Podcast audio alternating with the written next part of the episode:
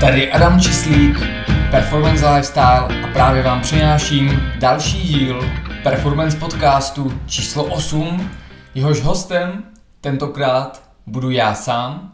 a nebude tady ani Charlie. Je to první ze mých solových podcastů, ve kterých eh, se budu vyjadřovat buď k aktuálním otázkám, a nebo, jako v dnešním případě, k vašim otázkám a odpovědím. Ty jste měli možnost pokládat ve stories ve chvíli, kdy jsem byl v Kalifornii. Já jsem se k ním nakonec dostal až teďkom, když jsem konečně někde, kde je ticho, doma u pořádného mikrofonu. A z těch všech otázek, které přišly, tak jsem vybral nakonec asi 20, možná trošku více otázek, některé jsou kratší, u některých se více zastavíme a líbilo se mi, že tentokrát ty otázky byly opravdu zajímavé a že byly ze všech oblastí, kterým se v performance věnujeme.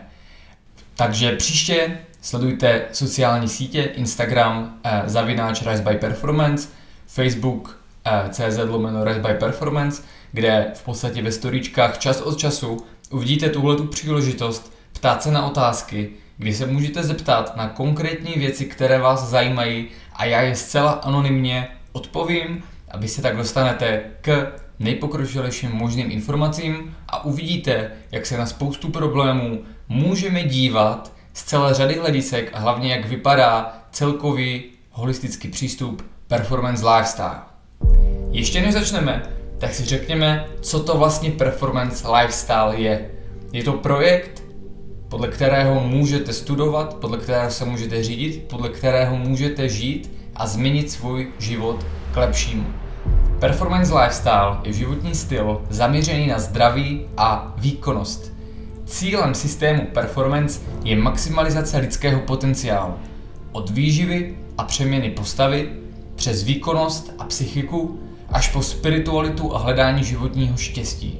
Od roku 2013, kdy systém vyšel poprvé pro veřejnost, ním prošly tisíce spokojených klientů. Od úplně běžných lidí až po profesionální sportovce, vrcholové manažery a vojáky armády České republiky. Ano, slyšíte správně,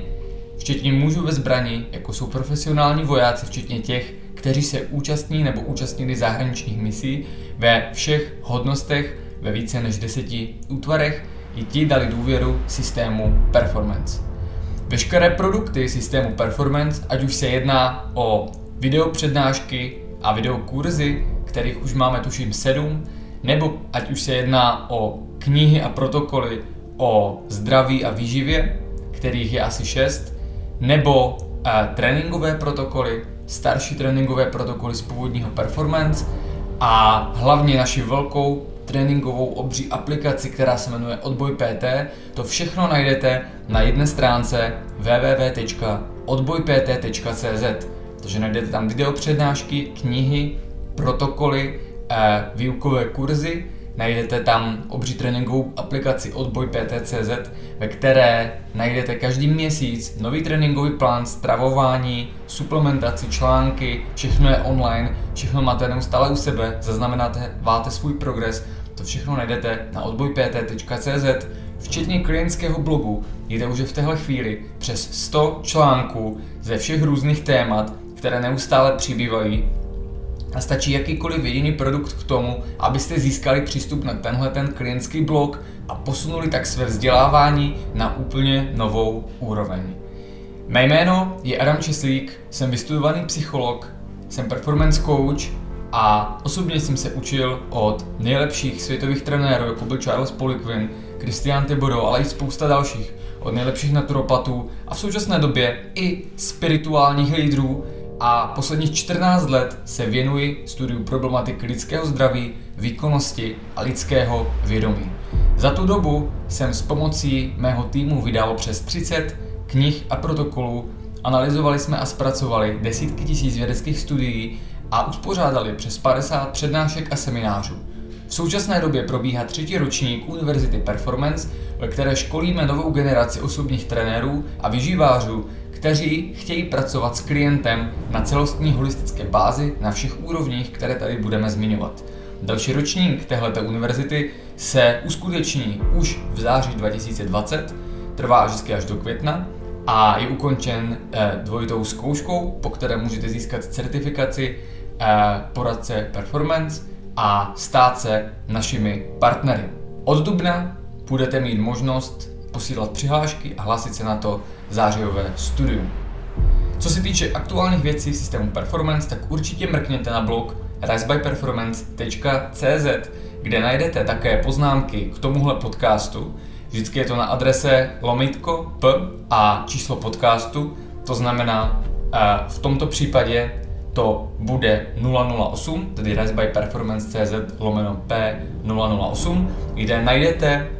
případně další odkazy na doplňky stravy, které tady budeme zmiňovat, na rozšiřující články nebo vědecké studie, eh, na kterých budu některá svá tvrzení zakládat. Na blogu by Performance.cz najdete, je to takový hub, kde se spojují všechny sociální sítě, všechny média, které vydáváme a aktuálně tam najdete dva nové články. Ten jeden je o správném dýchání s ukázkou uh, dechové techniky a některými videozáběry z Kalifornie, kde jsem byl. A ten druhý ukazuje příklad tréninku takzvaného workflow, minimalistického tréninku, který můžete použít včetně hotelových posiloven s minimem vybavení k tomu, abyste dosáhli maximálního uh, efektu. Celé, uh, celý minulý týden a celý tento týden se věnujeme osvětě ohledně cirkadiálního rytmu a tak ještě stále můžete posledních pár dní, ve chvíli, kdy vyjde tento podcast, využít uh, speciální slevu na cirkadiální protokol, kdy k němu zdarma dostanete přednášku na hraně poznání, která má délku 3 hodiny a vysvětlím vám v ní všechno, co potřebujete vědět o světlu, cirkadiálním rytmu, ale také mitochondriích, dlouhověkosti a nakonec se dostaneme také k medicinálním houbám, včetně lisohlávek a zakončíme to výpravou do změněných stavů a rozšířených stavů vědomí. A nyní už zpátky k hlavnímu pořadu a tedy k vašim otázkám a odpovědím. Já jsem tedy vybral 21 otázek, na které si teď odpovíme. Začneme kratšími, jednoduššími, více konkrétními věcmi, ale ty témata se budou postupně rozšiřovat a určitě, i když vás třeba některá otázka hned nezaujme, tak si poslechněte podcast celý, protože ty témata se opravdu uh, pohybují napříč celým spektrem kterým se v performance věnujeme. Takže jdeme na to.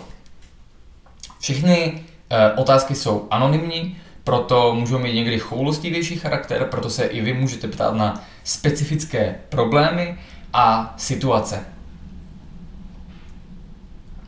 První otázka, která přijde vhod, je, jaká může být alternativa pití e, ranní kávy nebo jerby v případě, že na nich člověk nechce být závislý jako na zdroji energii. To přijde vhod, protože zrovna tady uh, popijím šálek svojí uh,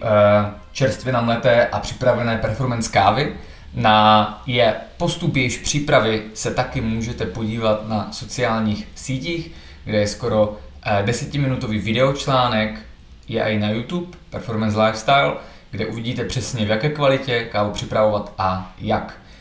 Dobré je ale vědět a říci si, že spousta lidí je na kávě a dalších stimulantech závislá a v podstatě eh, den začíná tím, že vyhledá tento rychlý a dostupný zdroj energie.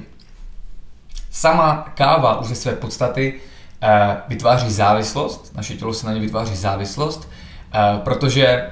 vede k zmnožení adenozinových receptorů v mozku, takže potom potřebujeme stále více kávy a stimulu k tomu, abychom cítili ten stejný efekt a bez nich naopak daleko více a rychleji pocitujeme únavu. Proto by určitě snahou každého, kdo chce žít zdravě, mělo být, bez ohledu na to, že si může myslet, že káva na něj nemá negativní vliv, tak vyzkoušet alespoň na čtyři týdny s kávou přestat, ano, opravdu na čtyři týdny, tím a, výšit citlivost svých receptorů na kofein a potom se už k ní vrátit a mezi tím se vaše tělo energeticky obnoví, pokud přidáte i další strategie. A potom, když se vrátíte, tak najednou ucítíte, jaký efekt skutečně může mít kvalitně připravené espresso s krémou, anebo pokud si budete dělat kávu doma, tak kvalitní káva z French pressu. Následně už káva funguje jako nootropikum, které můžete využít a nefunguje pouze jako substance, kterou zneužíváte, abyste si dodali energii. Co se týče uh, odvykání na závislost na kávě, tak se tomu bude ještě věnovat samostatný příspěvek, ale v podstatě uh, ideální je nahradit ji uh, jiným nápojem, který není stimulační nebo není tak hodně stimulační, který má podobnou konzistenci, barvu a chuť a můžete ho taky konzumovat teplý. Velká část uh,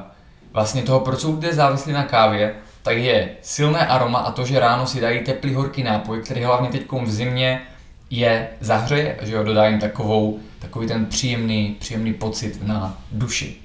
Takže jednou z možností, jak nahradit kávu, abyste si mezi tím na ní mohli odvyknout, tak jsou různé kombinace medicinálních hub a těch výrobků je spousta. My často užíváme značku 4 Sigmatix, jako 4 Sigmatix a e, ta e, vytváří, mají asi 7-8 různých produktů s houbami. Jeden z nich je včetně toho, že tam je troška instantní kávy, což se dá použít třeba první dva týdny na přechod od kávy, protože ta káva tam je, je tam cítit, ale v podstatě je daleko méně a její efekt je daleko, daleko méně stimulační, takže už si na ně můžeme začít odvykat. Ty medicinální houby, jak uh, jsou udělané ve formě instantního nápoje, jsou to takové sáčky, které si dáte normálně do horké vody, které ty houby sami od sebe jsou hořké, mají tmavou barvu, takže už připomínají tu kávu a vy si můžete uh, dopřát tedy po ránu lahodný teplý nápoj, který vás zahře, který vám dodá, ty houby většinou fungují na nějakém principu trošku stimulačně a trošku zlepšují uh, vaše kognitivní funkce, mají lehký nootropický efekt a vy tedy můžete začít nahrazovat kávu medicinálníma houbama. Na rozdíl od přepražené a přepalené kávy, navíc tyhle ty medicinální houby mají spoustu benefitů pro zdraví, včetně antibakteriálního a antivirového působení a zvyšují imunitu, což se hodí eh, zejména teď v době chřipkových a jiných epidemií. Takže v případě, že nechci být závislý na stimulantech, je dobrá takzvaná substituční terapie a vyzkoušet například nahradit eh, z medicinálních hub. Můžu do něj přidat i peruánské kakao, to byl můj uh, nápoj první volby na cestách po Americe, po Kalifornii, kdy v podstatě každé ráno jsem před uh, východem slunce se vydával dále na cestu a nesnídal jsem a mým hlavním společníkem byla termoska, do které jsem nasypal dostatečně velké množství pravého peruánského kaká. Uh, přidal jsem uh, potom buď chili nebo lukumu, trošku maky a právě jeden sáček s medicinálníma houbama od Four Sigmatex s Man, který je dobrý pro psychiku a potom vlastně už během jízdy jsem popíjel tenhle ten nápoj. To kakao má výhodu, a teď opravdu nemluvíme o kakao, které běžně koupíte v supermarketu, tak to pravé kakao má tu výhodu, že vlastně hodně pozitivně působí na psychiku a zlepšuje náladu, Eh, kromě toho, že obsahuje prekurzory dopaminu i serotoninu, tak eh, také zvyšuje endorfiny a tím pádem se potom cítíte velice dobře. Takže to byl můj nápoj první volby, který můžete vyzkoušet teda také sami doma. To byla první taková úvodní otázka na zahřátí a teď už postupně půjdeme k palčivějším tématům. Další otázkou, která přišla je, je na výživu lepší astaxantin nebo kaviár z lososa?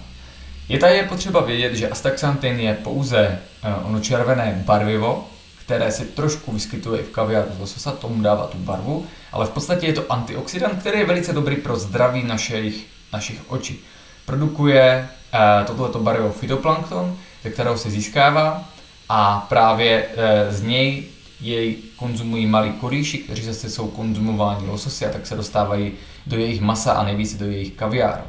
Eh, kaviár z lososa ale obsahuje velké množství eh, bioaktivních na fosfolipidy vázaných omega-3, které se pak snadno dostávají do mozku, takže nemůžeme tyhle ty dva suplementy srovnávat. Kaviár z lososa je spíše potravina, kterou v malém množství můžeme mikrodávkovat na denní bázi, malou lžičku, která by neměla být kovová. A astaxantin je antioxidant, který se dá využít eh, cíleně pro zlepšení zdraví očí. Někde na půl cesty je takzvaný olej z krylu, který v sobě kombinuje oboje, protože obsahuje jak astaxantin, tak na fosfolipidy, fosfolipidy vázané omega-3 mastné kyseliny a tím pádem, pokud suplementovat nějaký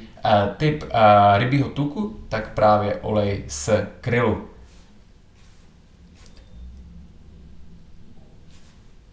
Další otázka.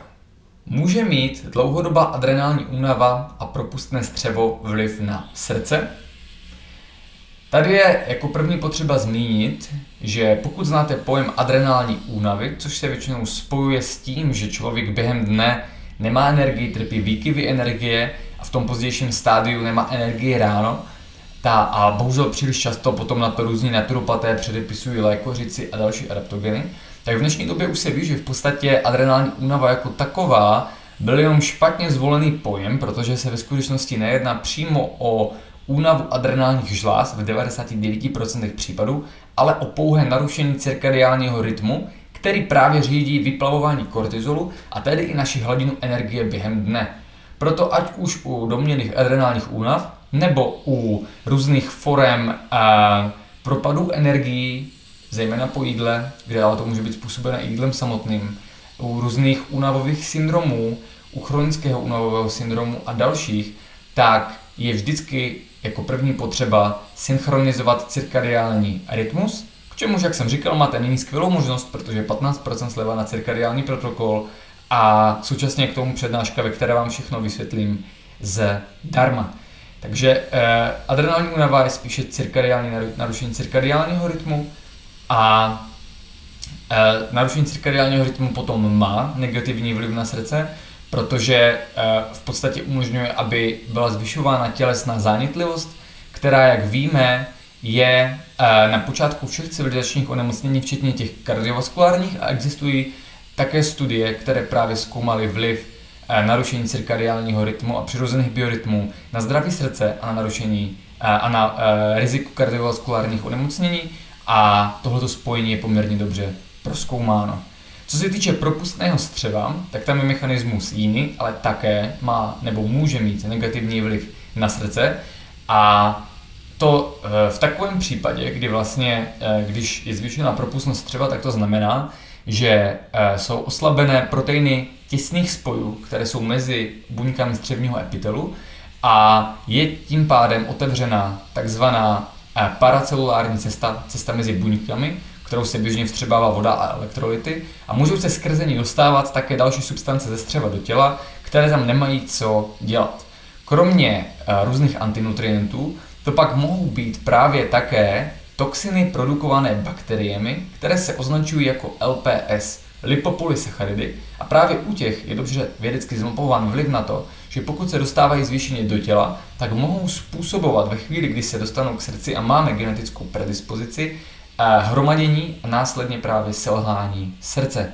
Takže u nějaké dlouhodobé akumulace, která vede k selhání srdce, to většinou bývá v důsledku dlouhodobě zvýšené zánětlivosti, ať už v srdci nebo v cévách, která potom má negativní vliv a tím pádem se nejedná pouze o to, že by šlo o zvýšený cholesterol, jak si stále bohužel spousta lidí myslí, ale jde o chronickou zánětlivost v cévách, tak uh, to je ta dlouhodobější příčina. U těch krátkodobějších to může být, že bude mít člověk velice silně narušené střevo a budou se do něj zvýšeně dostávat LPS, lipopolysacharidy z bakterií. Pokud jste ani jeden z těchto těch věcí nikdy neslyšeli, nečetli, anebo neviděli studie, které se k tomu vztahují, tak to může vznít někud radikálně, protože u nás se stále razí ještě, uh, že hlavní příčinou kardiovaskulárních onemocnění je kouření, nezdravý životní styl a Eh, tím pádem potom odraz ve zvýšeném cholesterolu, ale dneska je jako spolehlivější marker právě eh, představována eh, zánětlivost, která se dá měřit a respektive potom určitě poměry mezi cholesteroly a triglyceridy, ale to by bylo na samostatné téma. Takže ano, adrenální únava v podobě narušení cirkadiálního rytmu, stejně jako zvýšená propustnost střeva chronická, může mít negativní vliv na srdce a to zejména pokud uh, máte uh, gen ApoE v alespoň jedné kopii E4. ApoE4 to jsou lidé, kteří uh, jsou se typicky z určité vývojové linie člověka, kteří mají tu ApoE4, jednu nebo dvě kopie a ti jsou potom uh, náchylnější na spoustu věcí od toho, že na ně eh, hůře působí různé environmentální toxiny, hůře detoxikují, přestože se jim špatně dostává omega-3 do mozku, takže potom se častěji může objevovat Alzheimerova demence, až právě eh, po vyšší riziko infarktu a cévních onemocnění. Uh, to ApoE se běžně testuje, pokud si uděláte nějaké celospektrální testy genetické, kde vám dají ty rod data a potom je proženete uh, například Found My Fitness nebo jinou službu na zprostředkování, tak ti vám tam vždycky pěkně zanalizují, jak na tom to vaše srdce je a na co si dát pozor. Ono potom je tomu dobré upravit stravu i životní styl. Takže to byla další komplexnější odpověď. A nyní se můžeme podívat na otázku zase z jiného tématu, Zdravím, dá se na ledce rozeznat, jestli obsahuje modrou složku, i když na ní píšou warm white. Takže v podstatě uh, jediná varianta LED uh, osvětlení, teda to znamená, které v sobě obsahují LED diody, tak jediná varianta LED osvětlení, která nemá, která je bezpečná z hlediska cirkadiálního rytmu, tak má označení Amber White, kdy uh, v podstatě obsahu, neobsahuje modrou ani zelenou uh, složku, to jsou pak speciální osvětlení, které se používají na to večerní svícení nebo na přisvěcování. Ta cena je bohužel zatím poměrně vysoká, stále levněji vychází koupit si LED žárovku, která v podstatě, u které můžete měnit barvy a ty si večer přepnout na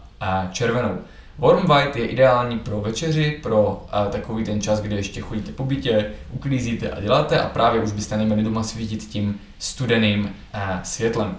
Neobsahuje modrou složku, ale obsahuje složku zelenou, která má být menší, tak stále negativní vliv na cirkadiální rytmus i melatonin a navíc je rizikem, že ji nefiltruje většina modré světlo blokujících brýlí, to jsou většinou brýle, které jsou oranžové, až brýle, které mají červená skla, a jsou na to určené, tak blokují i zelenou složku světla. Neznamená to ale, že když pouze koupíte brýle s červenými skly, že je budou blokovat, a někdy je propouštějí naopak tu nejhorší část modrého světla, jako jsme se přesvědčili s Jinkem, když jsme měřili uh, některé brýle červené, které měl Charlie z AliExpressu a zkoušeli jsme, jestli má smysl je objednávat nebo ne. Další otázku, uh, další otázka není tak úplně uh, důležitá, ale viděl jsem jako důležité to možná na to upozornit. A ta otázka je, proč si v minulosti vyzdvihoval magnézium citrát, když teď preferuješ jiné formy? Eh, bylo to v době, kdy v podstatě se u nás neprodávaly organické formy magnézia a výhrou bylo vůbec to, že u nás se začal v doplňcích stravy objevovat, objevovat magnézium citrát. Bylo to v dobách, kdy primárně se magnézium kupovalo uh, pouze v lékárnách a byl tam laktát, uh, oxid, sulfát a já jakožto člověk trpící tetany jsem na vlastní kůži pocítil, že tyhle ty formy nefungují. Uh, více než půl roku jsem se trápil s velice silnou tetaní. Uh, z toho poslední měsíc už to došlo tak daleko, že jsem nemohl v noci spát. Potom jsem dostal magnézium orotát na předpis a když jsem cítil ten rozdíl toho účinku, tak mi to vedlo k tomu, že jsem se začal o magnézia zajímat a zjistil jsem, že opravdu velice pocitově záleží na tom, jakou formu užíváte, protože závisí, jak hodně se dostává ze střeva do těla a kde potom v těle je, tě, je využívána preferovaně. No a a jednou z prvních věcí, která se dala sehnat, což bylo tehdy od MyProteinu, bylo magnézium a citrát, což byla sama o sobě výhra, protože jsem nemusel chodit eh, pro magnézium na předpis, musel jsem ho ale užívat velké dávky během dne. A je tam potom negativní efekt, že může být projímavé a často bylo projímavé, zejména pokud se, eh, jako mi třeba právě ta jmenovaná značka, takovou tu sypanou kvalitu, kdy se užívalo 5 gramů, tak opravdu ten uh, efekt na vaše uh, zažívání byl nepěkný. Ale v té době to bylo nejlepší, co jsme měli, spoustě lidí to pomohlo a v podstatě už jsem potom znal, když jsem cestoval do Ameriky formy jako bisglycinát, které jsem si dovážel, a měl jsem z toho vždycky Vánoce, nebo jsem si je dokonce objednával a v podstatě to nebyla možnost pro všechny, když jsme dělali osvětu o magnéziu, aby vlastně to začali dělat. Že? Když člověku řeknete, dobře, tady si můžeš něco objednat z Česka, tak si to objedná, pokud ale budete chtít, abyste to objednal ze zahraničí, nedej bože to proclil, tak to většina lidí neudělá, nehledě na vysokou cenu. Až později uh, se objevila možnost, kdy přes uh, jednu firmu jsem, uh, kdy jedna firma začala dovážet jako první magnézium bisglycinát, ale vtipné bylo, že těch doplňků stravy neměli tolik, takže jsem o něm začal hovořit jenom na přednáškách a bylo to dlouho pro klienty. V tom veřejném článku bylo magnézium citrát až do chvíle, než začalo uh, bisglycinát dovážet více firm a tím pádem jsme ho potom uh, mohli doporučovat i veřejně. Podobná situace byla s pokročilou formou magnézia treunátem, o které také klienti věděli asi tři roky dopředu, ale protože se pořád nedalo téměř sehnat, tak to trvalo až do uh, vlastně minulého nebo předminulého týdne, kdy uh, začal Brain Market sám vydávat magnézium treonát a má dostatek téhleté sloučeniny, takže jsem o něm začal mluvit uh, veřejně. Podobná situace se objevuje že jo, napříč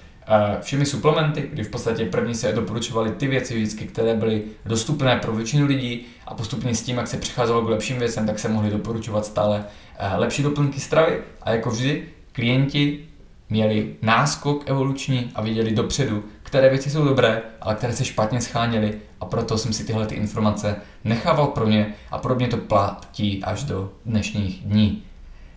Takže to byla další otázka, pátá. Teď velice zajímavá otázka, relevantní pro všechny, nejenom pro uvedenou věkovou skupinu. Jak optimalizovat ve 41 letech své hormony? Mám problémy s erekcí. To je velké téma, eh,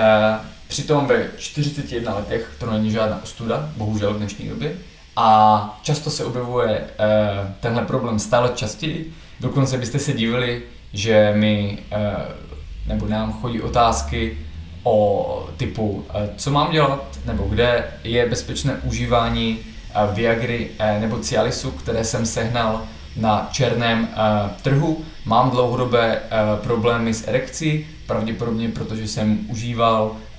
orální steroidy. Karel, uh, 20 let, jo, to jméno je vymyšlené, ale v podstatě jde o to, že píšou i úplně mladí lidé, kteří by měli být napráskaní přirozeným testosteronem s tím, že mají problémy s erekcí, s libidem a samozřejmě potom také s regenerací a svalovou hmotou.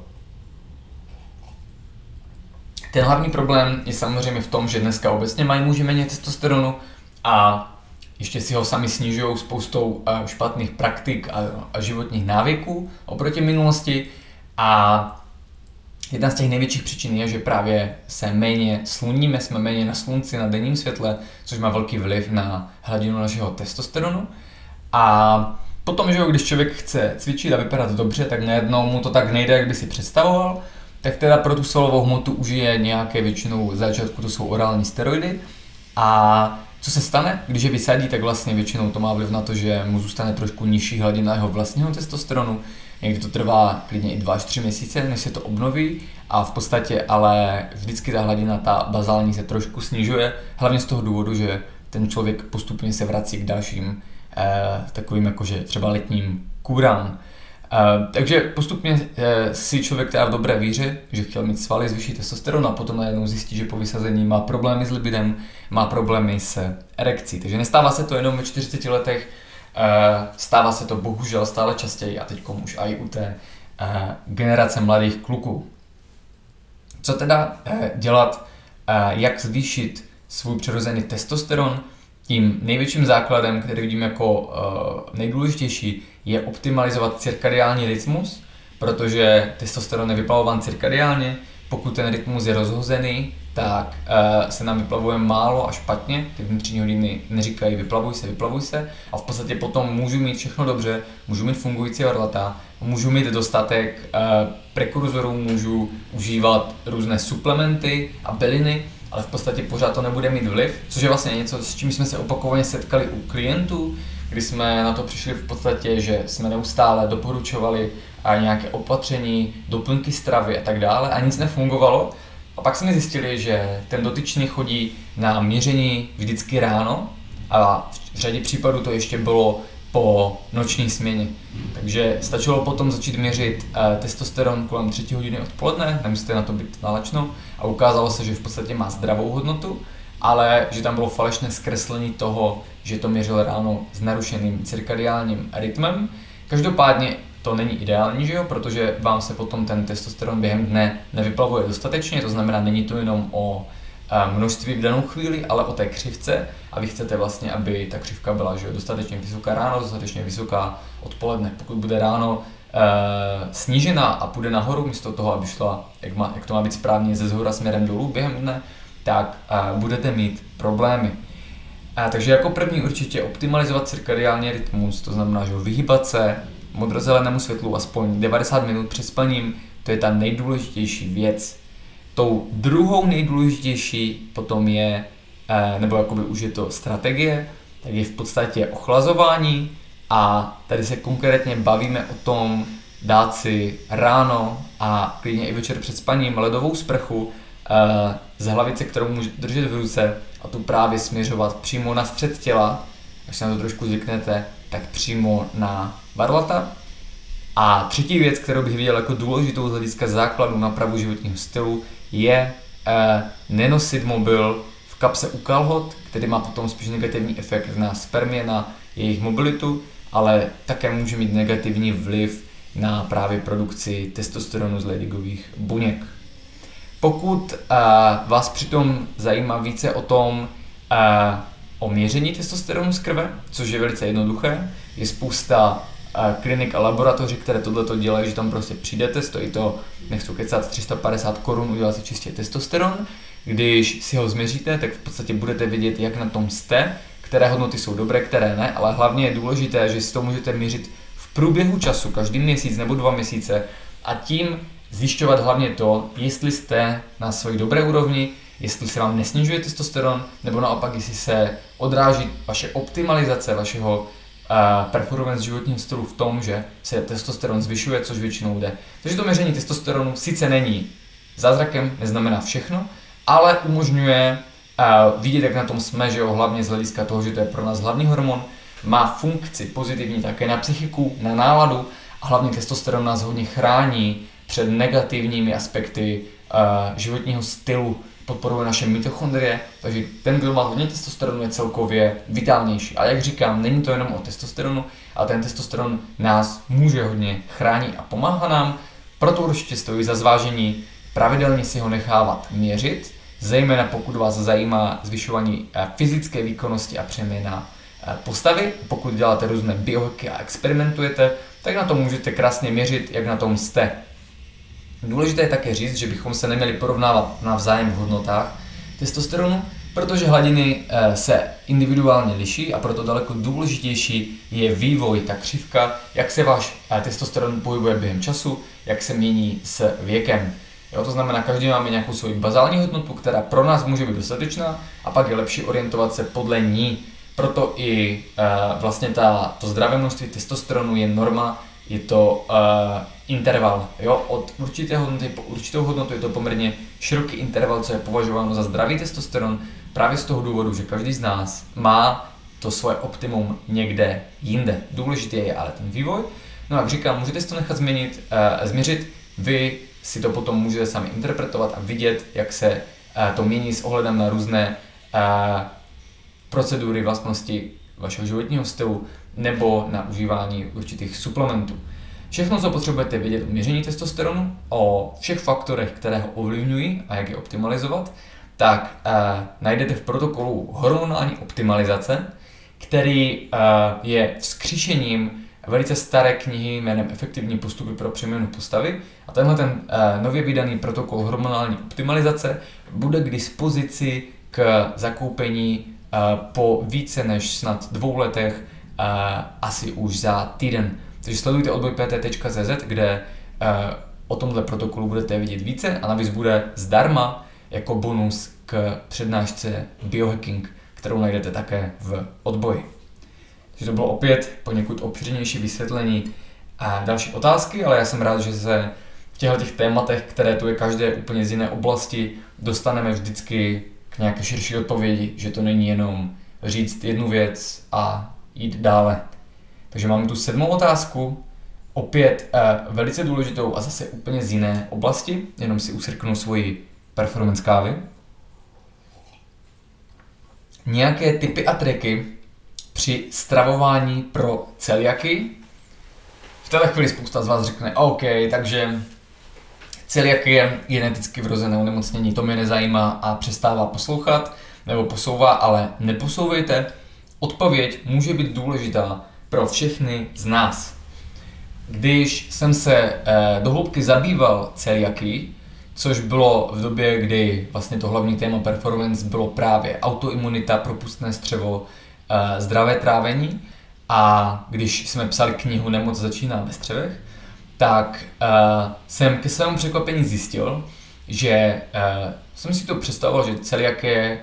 jak je většinou prezentována, je onemocnění, se kterým se člověk narodí, že jo, to dítě už v mládí pociťuje, má různé zdravotní problémy a poměrně záhy se přijde na to, že je celiak a tak dodržuje celý život uh, vlastně striktní bezlepkovou stravu. Jak jsem ale zjistil, například z knihy Autoimmune Fix a, a teď musím vzpomenout přímo na jméno toho autora, Tom O. Bradley, teď si nejsem jistý, tam to potom do poznámek, tak tam ukazoval studie, že v podstatě zatímco se běžně říká, že celiaký trpí 1% populace, tak se v podstatě jedná e, zaprvé pouze pro lidi, u kterých byla diagnostikována, ale až 5% populace může být e, těch, kteří mají nějaké zdravotní problémy, ale v podstatě ta celiakie u nich diagnostikována není nebo ještě nebyla, a nebo kteří trpí takzvanou skrytou celiaky. No a ten eh, tomu Bradley tam pak vysvětluje v té knize, že v podstatě, eh, což je eh, velký odborník právě na autoimunitní onemocnění, tak vysvětluje, že aby vznikla celiakie, tak to není jenom o tom mít specifické geny. Ty geny HLA-DQ, tuším, že to je HLA-DQ 2 a 8, jestli jsem jistý, tam to do poznámek, Tyhle ty geny má podle statistiky genetického testování 40 až, 40 až 50 eh, populace, přesto celiaký trpí daleko méně lidí. To poukazuje na, jednak na to, že tam hrajou roli ještě jiné geny, ale na druhou stranu, on tam vlastně vysvětluje v té knize, že k tomu, aby celiakie propukla, tak nestačí mít jenom geny, ale potřebujete že jo, jíst i lepek. To znamená, někdo ty špatné geny může mít, ale bude se po, žít v prostředí, kde se lepek nejí, nebo v nějakém, eh, v nějaké zemi, jo, kde není zvykem, kde se třeba více jí rýže a tím pádem ta celiakie u něj nikdy nepropukne on nebude vědět, že ji má. Nejde jenom o to, jestli ten člověk lepek jí nebo ne, ale taky, že tam je určitá hranice, eh, než se tyhle ty geny projeví. Ta hranice je u každého jinak eh, vysoká a proto někdo může jíst prvních 30 let svého života lepek zcela normálně, že jo? potom se objeví nějaké období stresu, horší životosprávy, celkově horšího životního stylu, nebo ten člověk začne jíst výrazně více lepků, zhorší se jeho kvalita, nebo kvalita toho, co jí, a ty geny se můžou takzvaně aktivovat. My už víme z hlediska zákonu epigenetiky, že to, že mám nějaké geny, ještě nic neznamená, ale vždycky jde o působení prostředí, jestli jsou tyhle ty geny aktivovány nebo ne a do jaké míry. Jeden z těch principů je, že vlastně DNA je obalená kolem takových proteinových struktur, kterým se říká histony. A pokud je ta DNA pevně utažena, tak geny, které jsou utaženy přes ten histon, tak jsou v podstatě utlumeny, deaktivovány. Pokud je povoleno, tak jsou aktivovány. No a právě se ukazuje, že spousta faktorů našeho prostředí a e, stravy a životního stylu ovlivňuje jednotlivé sekvence právě našeho genomu a to, jestli jsou utahovány nebo uvolňovány, jsou ty, jak ty histony jsou aktivovány a tím pádem bylo zjištěno, že například i u celiaky záleží teda na tom, kdy ten člověk překročí svoji toleranci lepku a ta celiaky se u něj začne projevovat. Ve chvíli, kdy se tak stane, tak už je, nechci to takhle říct, ale už jakoby příliš pozdě. Protože vlastně ten, v té chvíli, kdy nemoc propukne, tak už se podle uh, toho, co víme, nedá úplně vyléčit, dají se stlumit příznaky a ten člověk je v podstatě najednou odkázán na velice striktní, uh, ne bezlepkové, ale tomu říkám gluten zero stravování, kdy se v jeho stravě lepek nemůže objevit ani uh, v množství uh, mikrogramů, protože to tělo na ně tak velice citlivě reaguje. Takže většinou podle toho Toma Bradleyho, jak to uvádí v knize, stejně jako to uvádíme my v Nemoc začíná ve střevech,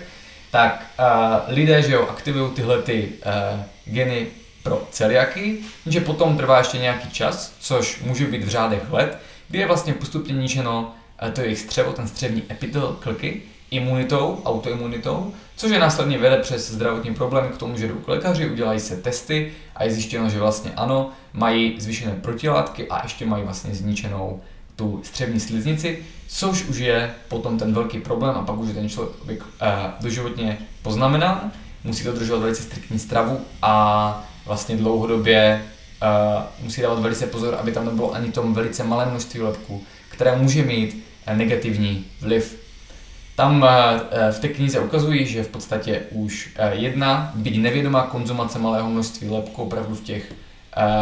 částečkách gramu, tak může mít negativní vliv až 3 měsíce na imunitu a celkově vlastně pořád vede k progresi toho onemocnění. My víme, že střevo je základem zdraví a proto čím více je u toho celiaka zničené, tím bohužel je větší predispozice pro jakékoliv další onemocnění. Člověk, který se na tuhle otázku ptal, tak nepropadá panice, stejně tak další celiaci, kteří poslouchají tento podcast, nepropadají panice. To, co jsem chtěl říct, je, že je dobré naslouchat v tělu. V případě, že mám podezření, že mi lepek dělá špatně, tak na nic nečekat, nechat si udělat testy na celiaky a zjistit, jo, musí se tam vytestovat právě protilátky proti střevnímu epitelu, podle čeho to jde eh, poznat. V takové chvíli potom vím, že i když ještě eh, nemám třeba žádné velké manifestní zdravotní problémy, tak už můžu trpět zatím skrytou celiaky, neprojevenou, eh, nebo ne v takovou, aby byla charakterizovaná jako celiakie, a že musím začít eh, přejít na vlastně ty opatření. Kromě toho, což uvádíme taky velice podobně v knize, je celiakie někdy spojena ne s ničením, autoimunitním ničením střeva, ale s autoimunitním ničením a štítné žlázy a nebo slinivky, co se pak projevuje jako diabetes prvního typu. Ve všech těch třech tkáních, ať už je to střevo, štítná žláza nebo slinivka, se objevuje totiž takzvaná tkáňová transglutamináza, ty se trošku liší, na které právě u těch heladek ve genů uh, se váže lepek a ta imunita potom útočí na tkáně našich orgánů. Takže uh, dejte si pozor, naslouchejte signál vlastního těla a právě i u těch dalších dvou autoimunitních onemocnění je dobré nechat si udělat testy na celiaky u lékaře. Eh, je to velké téma, ale ještě bych rád řekl teda eh, základní intervenci, že abychom nepropadali jenom panice. Takže pokud člověk má celiaky, a tady ta otázka byla nějaké typy a triky při stravování pro celiaky, tak je to zaprvé to, že teda člověk musí dodržovat takzvané gluten zero stravování, to je anglické odlišení. Gluten free znamená, že nejím lepek, gluten zero, že nemůžu jíst ani stopové množství lepku, plus vyřazovat ječmen, oves, kukuřici a to z toho důvodu, že obsahují uh, jiné typy prolaminu, které můžou být ale problémové. Oves a kukuřice vadí jenom určitému počtu, uh, procentu celiaku, ale vy nevíte, jestli to jste zrovna vy, můžete to že vyzkoušet, jak, vám, jak vám po ní je, ale z hlediska toho, že chceme teď nejenom zastavit progres onemocnění, ale dokonce ho zvrátit, tak je potřeba vyřadit i nejenom lepek, to znamená pšenici, ale i ječmen, oves, žito, kukuřici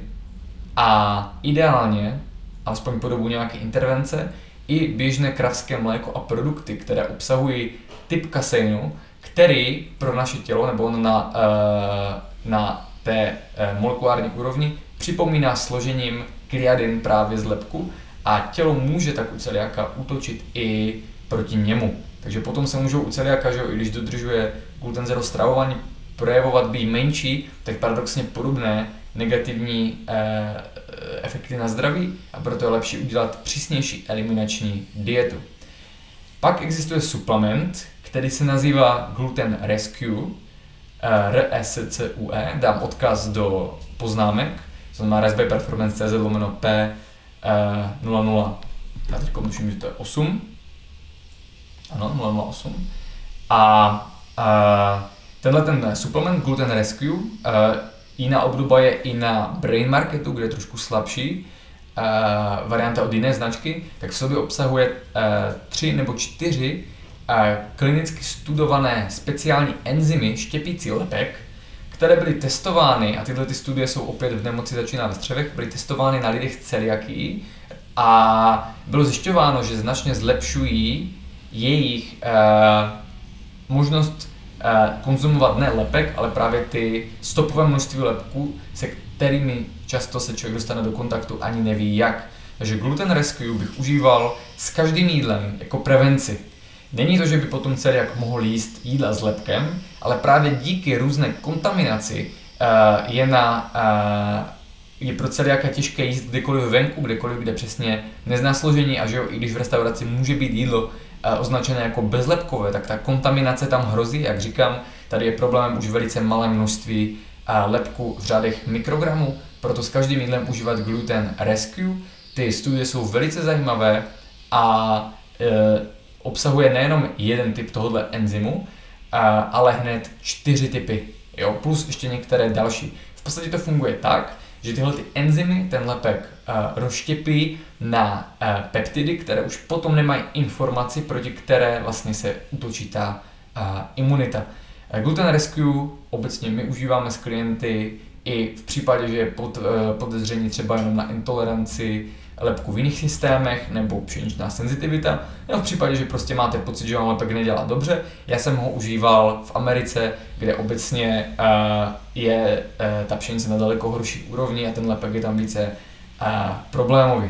Takže gluten rescue zejména má smysl pro lidi z celiaky, aby měli, aby se nemuseli být neustále ve stresu, protože stres uh,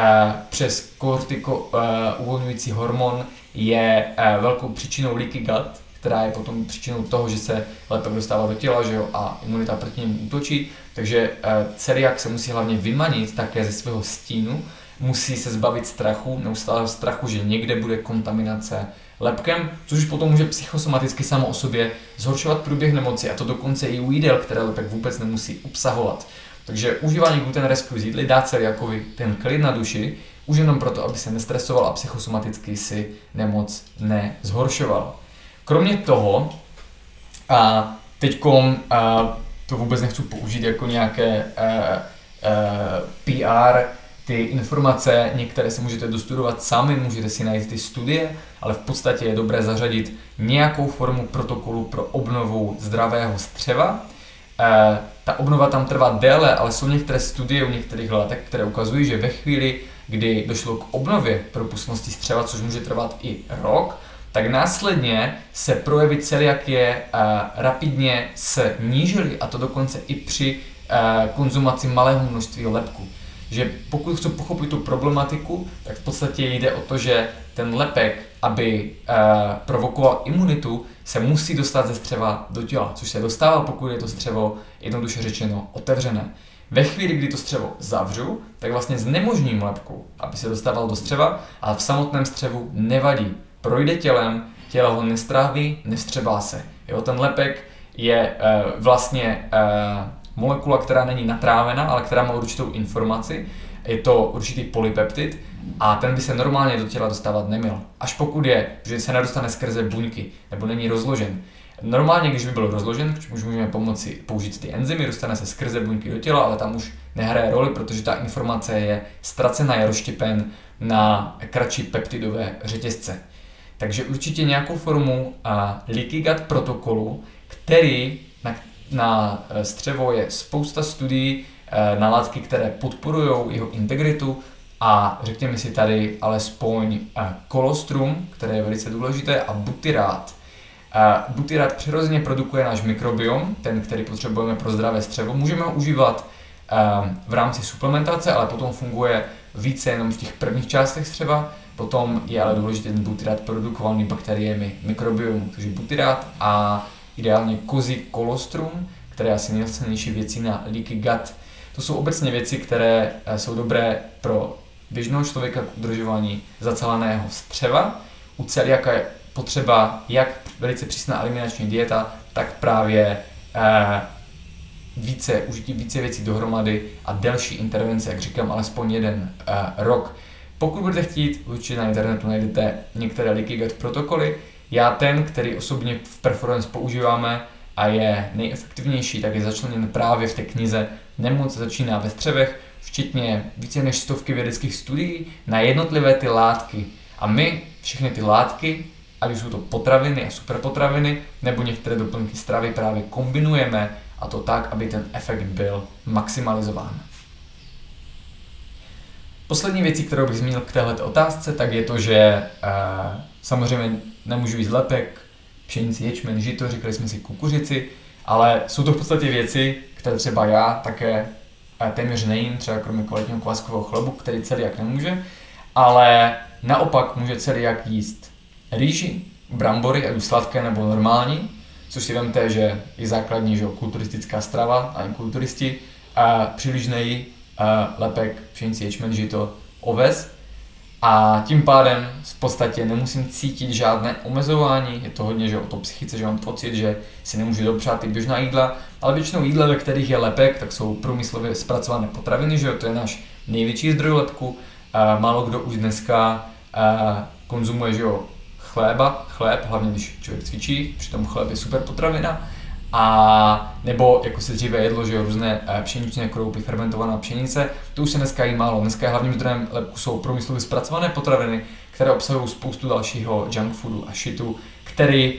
pod kterém stejně tloustneme a není pro tělo dobrý. Jo, takže to, že si nemůžu dopřát lepek vlastně může brát jako pozitivum, protože v podstatě mi to automaticky vyřadí z jídelníčku většinu problémových nezdravých potravin. Celiak ale může jíst rýži,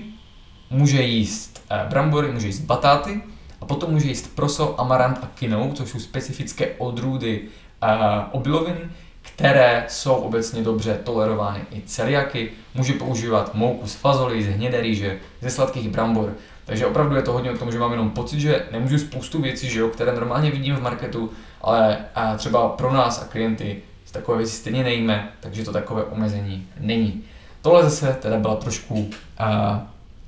obširnější odpověď, ale tuším, že pro řadu lidí velice zajímavá a přitom jsme se dostali opravdu jenom na špičku ledovce toho, co se týče střeva, propustnosti střeva a nejenom celiakie, ale potom i dalších problémů autoimunitního charakteru.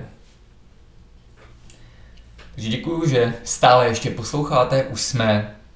50 eh, minut, eh, před 50 minut v tomhle podcastu a zatím jsme měli jenom 7 otázek, které byly trošku obširnější, a ty další už jsou o něco stručnější. Osmá otázka, ať trošku uvolníme atmosféru a odlehčíme téma, se týká spirituality.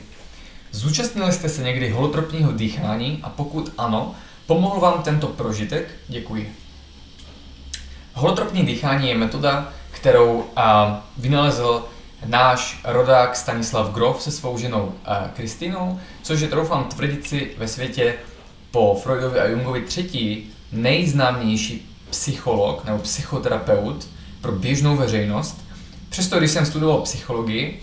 eh, na vysoké škole, tak uh, jsme se o něm zmínili velice skoupě a to proto, že byl a stále asi je tou většinovou psychologickou obcí považován jako za něco nevědeckého. Stanislav Grof se celý život a celou svou kariéru až dodnes věnuje eh, zkoumání rozšířených stavů vědomí a se svou ženou Kristýnou vytvořil metodu holotropního dýchání, kde vyškolil tisíce až desetitisíce terapeutů, kteří provádějí po celém světě. Eh, pravděpodobně um, populárnější je v Americe než u nás překvapivě, protože on uh, je velice záhy, záhy emigroval a uh, žil v Americe, mimo jiné jednu dobu po, zejména v Kalifornii a pobýval uh, určitý čas v Esalenském institutu uh, na Big Sur v Kalifornii, což právě bylo důvodem, že jsem se tam vypravil. Uh, by the way, více o tom můj návštěvě Esalenu zjistíte hned v dalším podcastu, který se bude věnovat právě mé dovolené v Kalifornii, kde si řekneme spoustu zajímavých věcí, heků, rad a typů. A tenhle ten další podcast a vyjde už do jednoho týdne od tohohle, takže zůstaňte naladěni a sledujte sociální sítě nebo dejte odebírat ideálně eh, tenhle ten podcast tam, kde ho posloucháte. Takže Stanislav Grof vytvořil metodu holotropního dýchání, která kombinuje eh, určité prohloubené dýchání, poslech eh, specifické rytmické hudby se zavřenými očima, respektive máte škrabošku a spolu s celkovým kontextem té situace to umožňuje, je tam více lidí, že podobně naladěných a všichni to provádějí, tak to umožňuje dostat se do rozšířeného stavu vědomí podobného jako při užití psychedelik, byť současně jiného, který má velice silný terapeutický charakter, dochází tam k velkému uvolnění energie, takže naopak od psychedelik se tam většinou lidé projevují navenek, eh, můžou mít různé trhané pohyby, řvát, prostě dokonce někdy mluví latinsky cizíma jazykama, prostě dějou se tam šílené věci, vypadá takové vymítání ďábla. Samozřejmě někteří lidé jsou v klidu a potichu a v podstatě má to velice silný a léčebný charakter. Já osobně jsem se zúčastnil holotropního dýchání a to dokonce nejenom tak nějakého, ale dokonce přímo, kterého se účastnil Stanislav Grof, což bylo před několika lety v rámci transpersonální, mezinárodní transpersonální konference, která se uskutečnila v Praze a byl to teda možnost poněkud ojedinělá, protože Stan už se vlastně normálně že takhle nedělá s lidma a nedělá takhle neúčastní se vlastně holotropního dýchání. On tam spíše už jenom pomáhal, že bylo tam spousta facilitátorů, kteří se starali o jednotlivé skupinky lidí a holotropní dýchání určitě může pomoct člověku. Na druhou stranu znám osobně případy lidí, kteří tam nic moc nezažili, nic moc tam neviděli a byli zklamáni. Ono je to totiž hodně o tom, jak jsem tomu otevřený, jak sám umím pracovat s vlastní psychikou. Ideálně pokud sám se věnuju spiritualitě, meditacím, uh, jiným změněným stavům vědomí, to všechno strašně pomáhá tomu, aby potom v tom holotropním dýchání se objevilo to, co má. Jo, pokud k tomu člověk vůbec nemá nakročeno a jde tam, tak se bohužel může někdy stát, že si z toho nic moc neodnese, anebo jenom jakoby si tak odpočine, uh, uvolní se, že jo, zmedituje, což je taky, taky potřebné, ale v podstatě nedostane se k tomu, k těm skrytým komplexům a traumatům, což je hlavní důvod, uh, proč tam jít. Uh, takže pokud vás to zajímá, určitě si vydejte na vlastní cestu, co nejvíce si o tom nastudujte a když ucítíte to volání, neostychejte se a klidně tam uh, zajděte. Současně uh, není to samospásná strategie, někteří lidé potom tam začnou chodit pravidelně a opět je to o tom, že vám to tam něco ukáže, ale potom tu těžkou práci musíte vykonat vy sami, co se týče integrace a další práce sami na sobě. Takže můžete to brát jako otevírací zážitek svého spirituálního vývoje a práce na vlastní psychice a nevědomí, ale většinou to samo o sobě nestačí k tomu, aby to úplně od čeho pomohlo, vylečilo psychiku nebo ukázalo nějaké e, znamenité transcendentální prožitky, které by změnily váš život. Další otázka, která i při pokládání náhodou byla hned vedle, která souvisí, je, zajímalo by mě propojení psychedelik s meditací. Může to pomoci poznat uh, sebe sama? Uh, psychedelika uh, mají schopnost, že otevírají vědomí a do určité míry vlastně propláchnou vaši mysl, propláchnou šišinku, takže potom uh, může produkovat více vlastního DMT a díky tomu potom uh, jak na té fyzické, tak na té psychospirituální úrovni, se vám vlastně všechno dělá lépe, co se týče psychického a spirituálního rozvoje. To znamená, potom lépe se vám medituje, eh, lépe se vám dělají vizualizace, eh, lépe se naslouchá intuici, ale zase důležité je, jaký je, jaké je že užití psychedelik, jestli to je terapeutické využití s terapeutem, jestli tam je správný set and setting, Eh, narazuje špatné využití, využití na party, využití se špatným setem a settingem a zase využití, při kterém potom nenasleduje ta práce na sobě, jako u toho holotropního dýchání, tak může být nejenom zbytečné, ale dokonce i kontraproduktivní a potenciálně nebezpečné, protože můžete otevřít něco, s čím neumíte pracovat, co, neumí, co jste nedokážete uzavřít a co vás potom může negativně ovlivňovat i v běžném životě. Každopádně, Psychedelika jsou velkým nástrojem poznání sebe sama, ale já osobně vidím jejich potenciál pro člověka až ve chvíli, kdy už udělá tu špinavou práci sám. Kdy sám začne pracovat na překonávání vlastního ega, kdy sám začne pracovat s uh, nevědomými vzorci ve svém uh, uh, podvědomí, ve svém nevědomí, kdy začne řešit, že jo, aby byl lepším člověkem, kdy začne více naslouchat s druhým, začne pracovat na sobě, případně začlení i že jo, různé meditace, dechová cvičení, mindfulness techniky. To znamená ve chvíli, kdy pracuji na sobě dlouhodobě, tak abych odkrýval vlastně nevědomí, abych se posiloval, abych byl lepším člověkem, abych byl šťastnější v životě, tak potom mohu užít psychedelika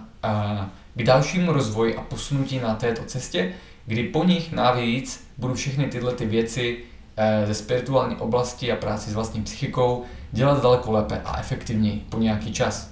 To je jedno z možností. Druhá možnost je pak samozřejmě terapeutické využití psychedelik, právě u lidí, kteří by se na tuhle cestu třeba nikdy nevydali a jsou v situaci, ať už jsou to těžké deprese, posttraumatická stresová porucha a spousta dalších, na kterých se dneska dělají eh, studie na lidech, ale tam už je potom potřeba najít eh, vyškoleného terapeuta, který vlastně člověka tím letím provede, je s tím spojená terapie a v podstatě je to proces, eh, je to nabídka služeb, která teprve bude v České republice vznikat, v zahraničí už funguje. Já jsem byl například na workshopu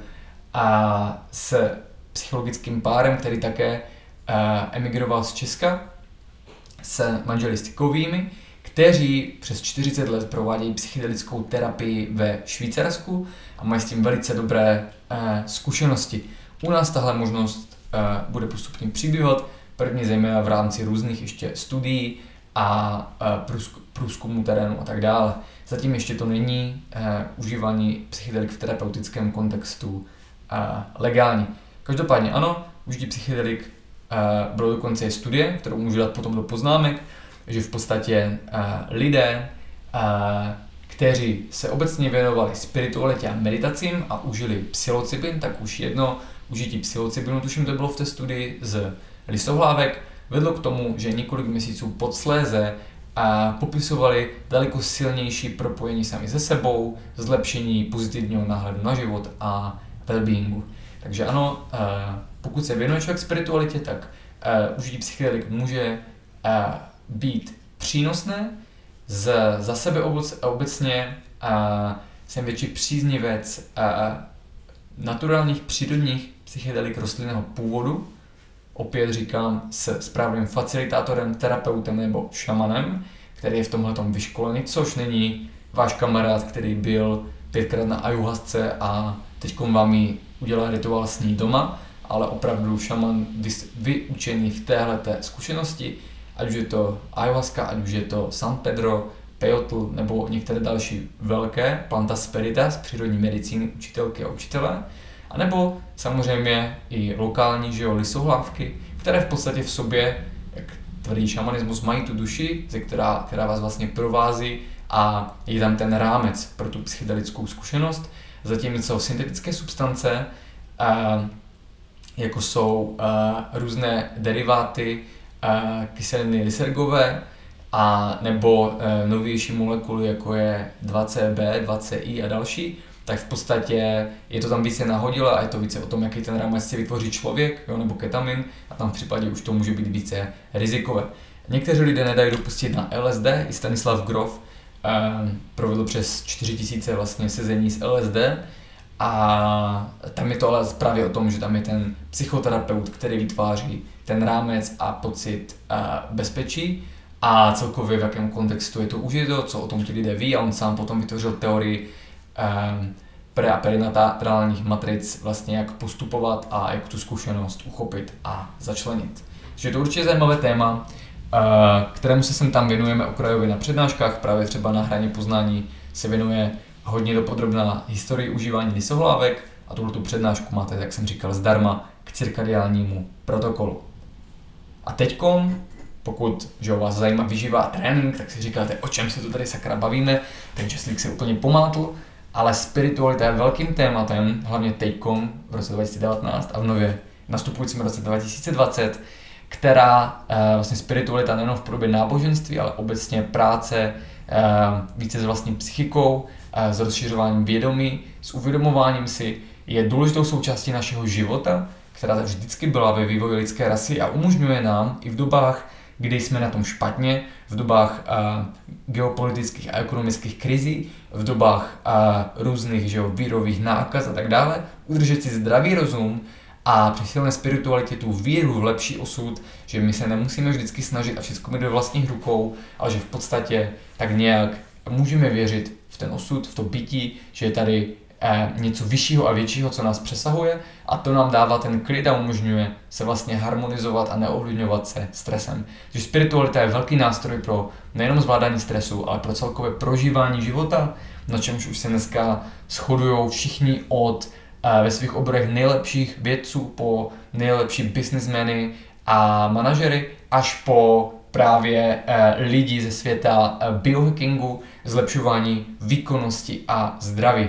Takže spiritualita je určitě velké téma a v budoucnosti se mu budeme hodně věnovat. Mimo jiné budeme eh, pořádat v létě uzavřené workshopy několika denní, kde se budeme intenzivně věnovat právě učení různých technik. Ale teď už k další otázce, která je teď trošku tréninková. Důležitý rozdíl mezi mužským a ženským tréninkem. Uh, možná čekáte, že zmíním, že jo, nějaké cviky, uh, typy tréninku a postupy, což z mojí zkušenosti nebo z naší zkušenosti není úplně pravda, protože uh, jsem viděl jet ženy ten nej, nejnáročnější performance trénink, šílené performance komplexy a tak dále běžné naturální ženy, které se tam prostě eh, postupně dopracovaly. Viděl jsem ženy užívat obří váhy, soutěžit v powerliftingu a zvedat eh, vyšší váhy, než bych zvedl já, nebo mnozí z vás. A proto nemůžeme přímo říct, že by bylo lepší, že aby ženy dělali uh, na páse a, nebo nějaké intervaly nebo něco podobného, nebo že aby jeli hodně opakování. Nic takového, žádná taková potřeba neexistuje. Záleží na tom, co daná žena chce, jaké má cíle a na její individualitě, na jaký typ tréninku bude uh, ideálně reagovat. Je tady ale pár věcí, které bych určitě z hlediska tréninku zmínil a které vás běžně nemusí uh, napadnout že můžou mít váhu. Ah, zase jenom doušek performance kávy. Takže to první věcí je, že by žena měla v tréninku respektovat svůj menstruační cyklus, takže zatímco muž může plánovat měsíční periodizaci lineárně, tím, že se neustále zlepšuje progres, tak žena musí pracovat se svým menstruačním cyklem a periodizací tréninkovou, pokud ho má pravidelný a ví zhruba, jak reaguje, tak uh, měnit podle něj. Takže se stane, že, že uh, během období menstruace či před ním uh, že nemáte chuť na trénink, nebo naopak někdo má obrovské množství energie, zdravé energie, kterou potřebuje ze sebe dostat, že ten trénink by se měl měnit podle toho, jak se cítíte, je potom těžké dodržovat plán, který počítá s tím, že se každý týden zlepšujete, protože se stane, že jeden až dva týdny během měsíce to bude na nic a je zbytečné se pak kvůli toho trápit, mít deprese, depky, zároveň to má, že jo, uh, ta uh, uh, perioda má fáze, má negativní vliv na zadržování vody, na to, jak vypadáte, takže ani tím není potřeba se trápit a já věřím, že většina žen, které tohleto poslouchají, to akceptuje. Jediný problém právě potom vidím u různých, a teď to nemyslím vůbec špatně, závodnic v bikini fitness, náruživých fitness,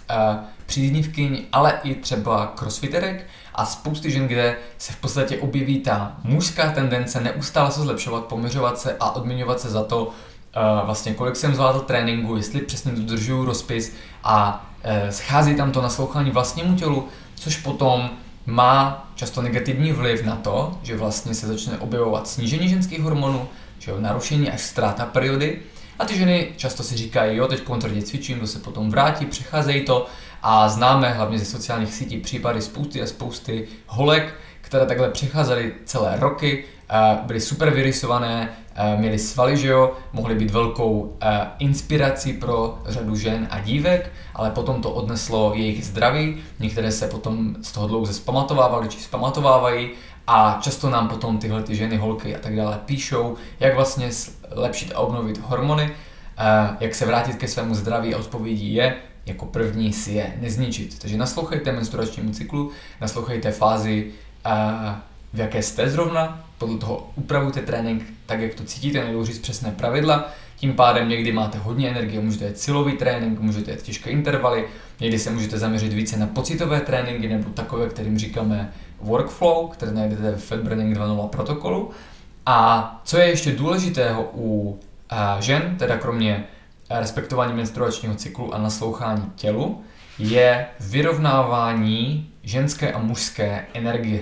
Pokud totiž že žena pořád cvičí hodně uh, tréninky, uh, které jsou uh, yangové, které jsou na silnou mužskou energii, kdy ze sebe hodně vydává, je hodně agresivní, že jo, hodně v sobě hledá tu energii a dávají ze sebe ven, tak se v podstatě stane to, že se v ní bude posilovat její mužský princip, může se to potom přesahovat i do dalších oblastí jejího života, že jo, může potom se změnit trošku její osobnost, být i v osobním životě více agresivní, popudlivá, egocentrická, že jo, zaměřená, já musím dělat tohleto, já musím teď připravovat jídla, já musím tohle, já nemůžu narušit svůj harmonogram, když to naprosto že jo, přirozeně by žena měla být více empatická, otevřená, pomáhající.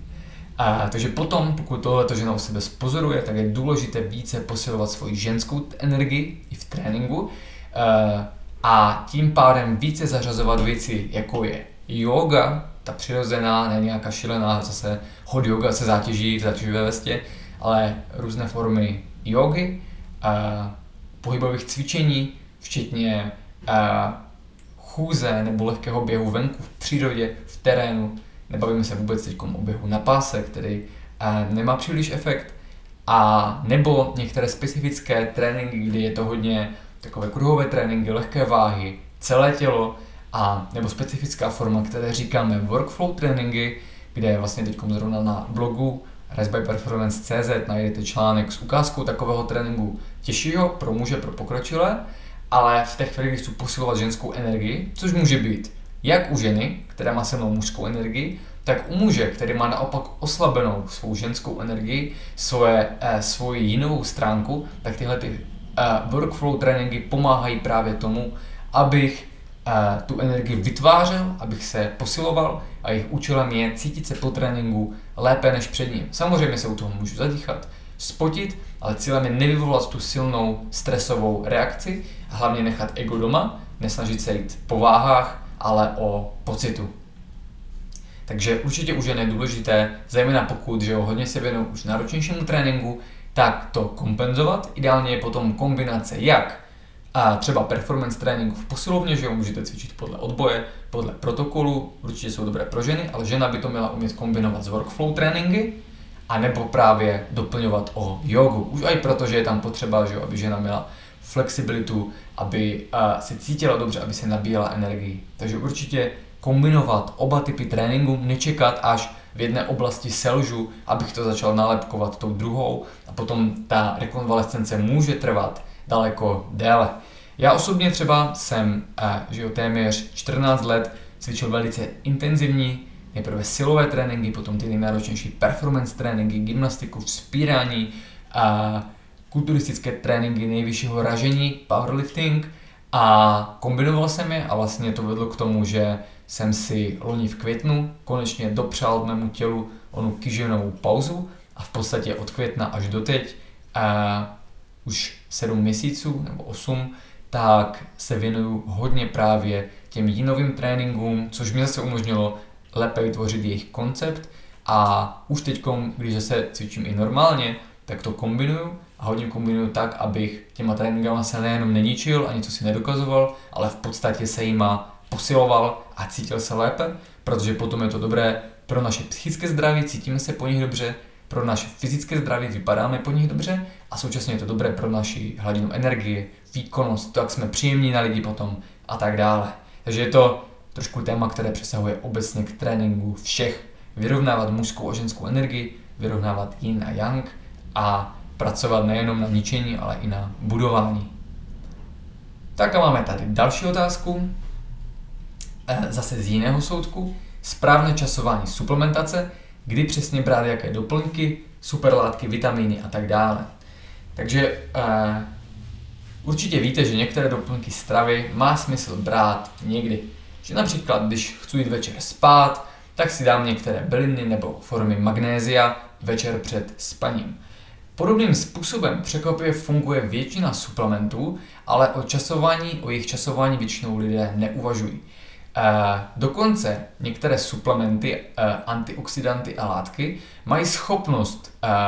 ovlivňovat naše cirkadiální geny a tedy i cirkadiální rytmus. Proto pokud si je dáte večer, tak tím vlastně vyvoláte na buněčné úrovni falešný, falešný pocit, že je den. Není to tak silné jako u světla nebo špatně načasovaného stravování, ale v podstatě i časování suplementace je důležitější. Obecně lze říci, nebo jeden praktický tip je, že byste neměli užívat multivitamin že jo, večer. Viděl jsem spoustu lidí, že prostě, a nevzal jsem si multivitamin, tak si ho dám večer nebo z večeři. V podstatě obsahuje že jo, spoustu vitaminů a minerálů, řada z nich má právě ten vliv, že říká, že je den a nezřídka, kdy jsou v těchto multivitaminech, v těch lepších, že různé fitolátky a antioxidanty a ty všechny právě mají ten efekt na sepnutí cirkadiálních genů. Že multivitamin ideálně eh, ráno se snídaní nebo v té první polovině dne. Jak říkám, ale tohle to platí uh, obecně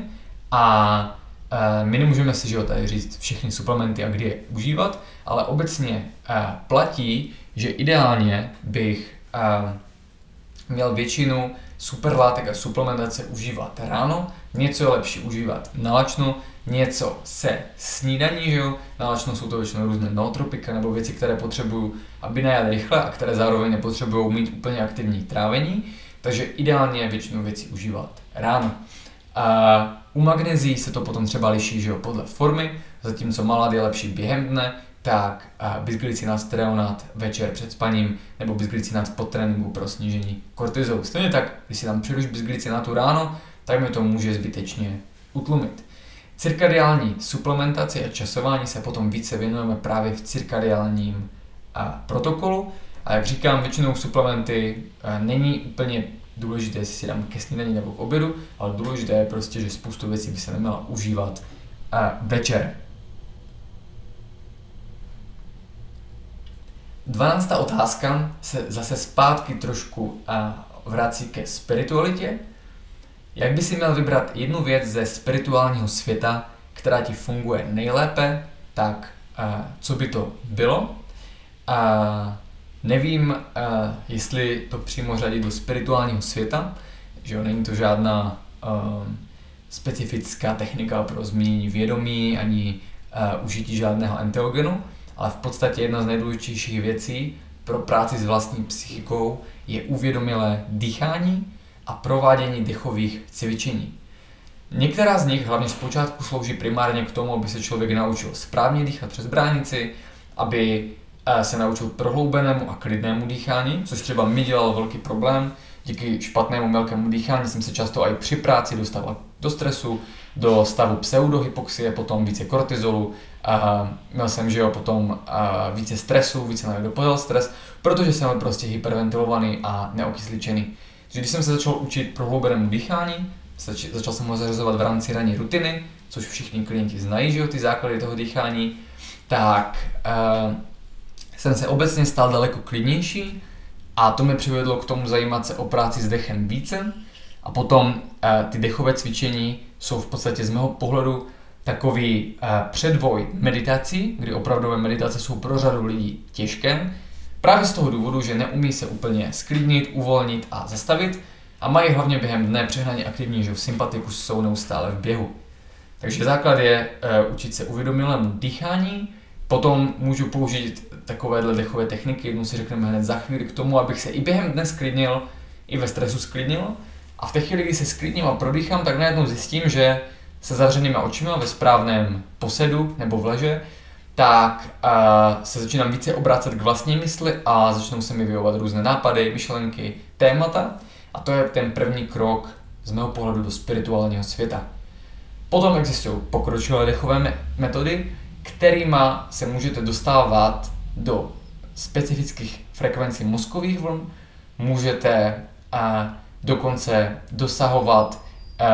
lepšího kontaktu s vlastním nevědomím, takže se vám potom vyjevují z něho obrazy a dokonce jsou techové techniky, které vedou k transcendentálním a rozšířeným stavům vědomí, což může být nejenom holtropní dýchání, které je časově náročnější, ale i některé krátkodobější techniky, které jdou zvýšit k tomu, že vlastně se trošku změní vaše vědomí a potom, když přidáte meditaci, tak v té meditaci se dostanete daleko dále, daleko hlouběji, včetně tzv. transcendentálních meditací. Takže jestli něčím začít, tak je to práce s dechem a začít úplně od těch největších základů, o kterých se bavíme, by the way, jedno dechové cvičení, které je ale více pro ranní aktivaci a příval energie, najdete v aktuálním článku na blogu. A máme tady další otázku, která je teď z oblasti psychiky. Ahoj, jak se co nejrychleji zbavit eh, panických ataků kromě magnézia? Ten tazající se tady ptá primárně na jaké další suplementy se odkázat ale právě odpovědí je, že suplementy bych se vůbec nezabýval. Osobně jsem trpěl uh, panickými atakami z celé řady příčin, které jsem postupně odkrýval a některé ty příčiny bývají uh, neurologického či psychického charakteru, kdy v podstatě my máme uh, v starší části našeho mozku, které se říká amygdala, to jsou emoční centra, a tam se ukládají uh,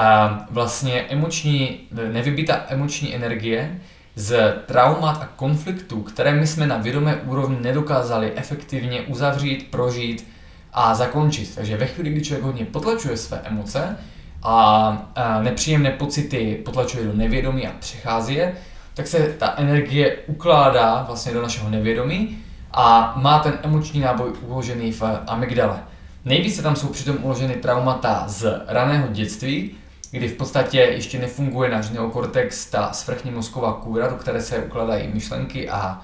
a paměť, a to přes hypokampus, ale v podstatě uh, se u toho dítěte vlastně ukládají ty jenom nejsilnější zážitky, které se třeba potom normálně vědomě nepamatujeme, právě jenom v rámci toho emočního náboje přes amygdalu.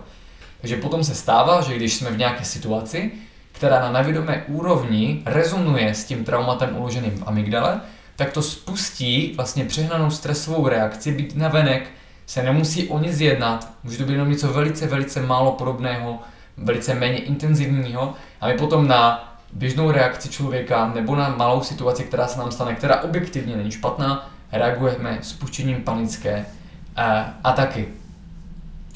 Druhou možností potom je, že může spouštět panickou ataku eh, právě hypoxie, kdy jsou většinou v důsledku zánětlivosti stažené cévy v mozku, nedostatek kyslíku spustí zase paradoxní stresovou reakci, my si myslíme, jo, mám infarkt nebo se něco děje a spustí se zase vlastně panická ataka. V obou případech pomáhá velice skvěle právě zmiňované uvědomilé, duch, uvědomilé dýchání. Takže začít podle toho,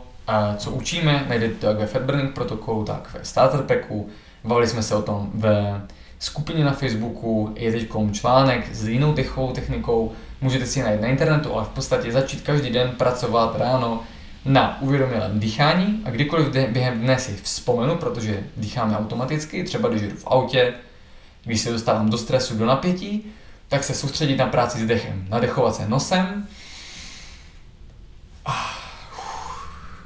nosem do břicha, uvolnit hrudník, abych neměl stažené svaly, že? abych se pořádně mohl otevřít, nadechnout, až do břicha, přes bránici a přes hrudník zase ven. A potom um, stačí podle výzkumu jenom 6 takových nádechů, abych si sklidnil a přepnul se do parasympatiku a ty můžete vy všichni uh, vědomě začít užívat k tomu, když cítíte, že na vás jde stres. Klasický příklad, jedu v autě a už vidím, že jedu pozdě nebo nestíhám, ale jsem že v zácpě, kterou nemůžu ovlivnit. Tak jsou dvě možnosti. Ta situace dopadne v obou stejně, přijedu pozdě. Ale ta jedna možnost je, že se tím budu stresovat a trápit a dostanu se pod silnou stresovou reakci. Ten stres epigeneticky naruší zdraví celého mého těla a potom, když přijedu, tak navíc je možné, že buď si vliju na někom agresi, nebo naopak budu smutný a tak dále. Tu druhou možností je, že stejně přijedu pozdě, ale nenechám si to při, připustit, nebudu ve stresu. A právě Eh, jak to udělat, je, jsou různé mindfulness techniky a jedna z nich je, že se soustředím na dech a i během toho řízení, aniž bych zavíral oči, jo, třeba popojíždím v koloně, tak můžu udělat 6 nádechů, teď to můžeme všichni vyzkoušet, takže se uvolněte, opřete se dozadu, stáhněte lopatky, otevřete hrudník a dýcháme nosem, vydechujeme pusou, velice pohodlně a přirozeně.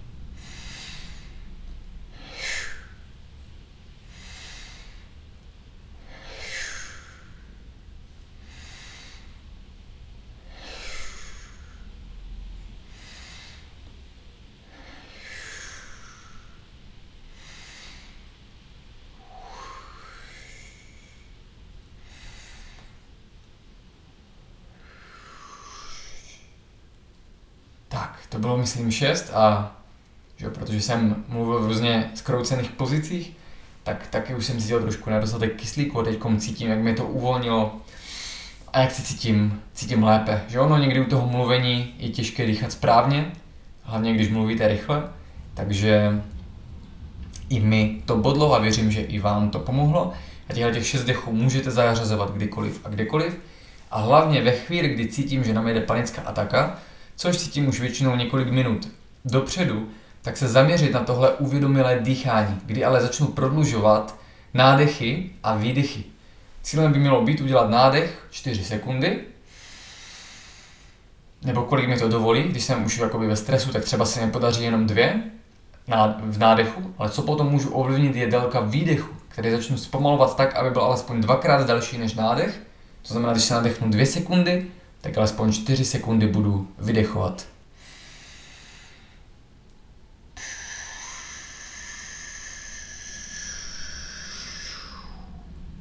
Když tohle zvládnu při nástupu panické ataky, tak můžu začít dělat pauzy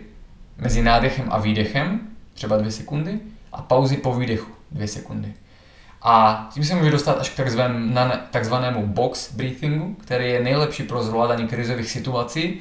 a který je právě dobrý, když nám jede ta panická ataka, kdy v podstatě se jedná o nádech 4 sekundy, 4 sekundy podržím v nádechu, bez tlačení, zcela přirozeně, 4 sekundy vydechuji a 4 sekundy počkám ve výdechu. Pokud už jsem ve stresu umělce dýchám, tak mi to nepůjde, protože už to budu dělat na sílu a tlačit, což může způsobit právě další hypoxii. Takže někdy je lepší skutečně začít šesti nádechama, prodýchat se a potom zkusit, jak to půjde přirozeně tam tahovat ty časy a vytvořit ten box, ten čtverec, že jo, kdy každá strana má stejnou délku 4 sekundy, můžou to být klidně jenom 2 sekundy.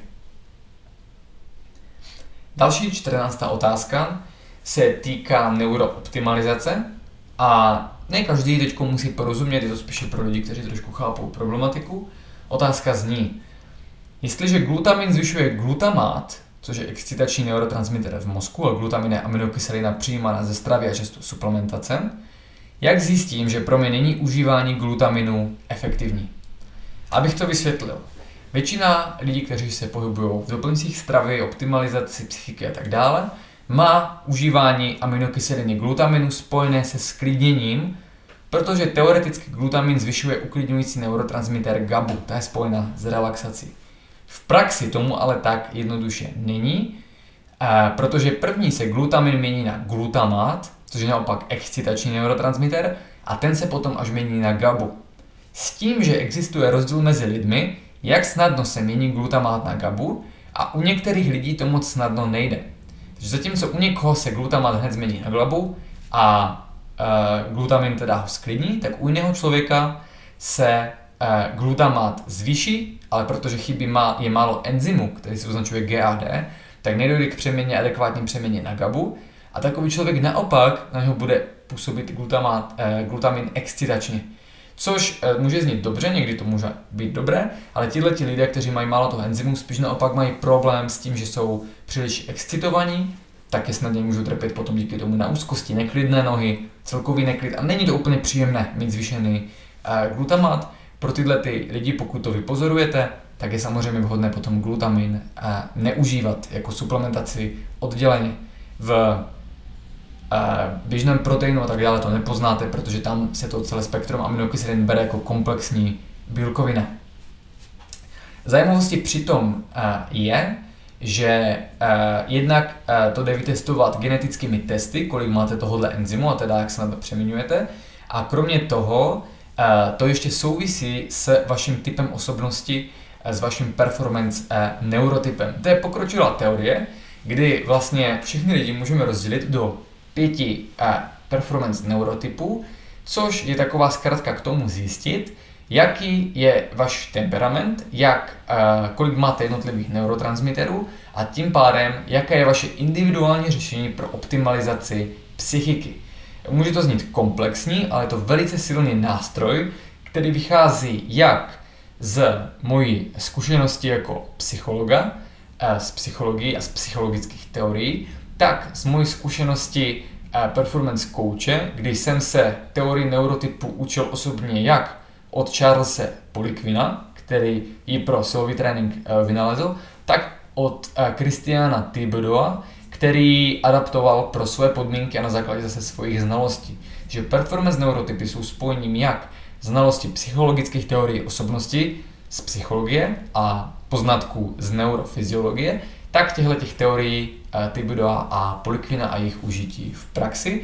a doplňuji je právě o to, v čem, co těm jednotlivým teoriím chybí a slučují do vyššího celku. Že pokud máte zájem o to porozumět performance neurotypům, tak je k tomu určen, k tomu základnímu pochopení eh, neurokurs, poznej, eh, kurz, videokurs Poznej sám sebe, který je dostupný pouze pro klienty, vidí ho pouze pokud máte už nějaký produkt, klienti právě na té stránce odboj PT.cz v sekci video přednášky. Je to velice zajímavé téma, se kterým hodně pracujeme na univerzitě a učíme vlastně trenéry poznat typ osobnosti klienta a podle toho potom vědět, jak s ním komunikovat, jak vyrovnat jeho psychické nedostatky a tak dále.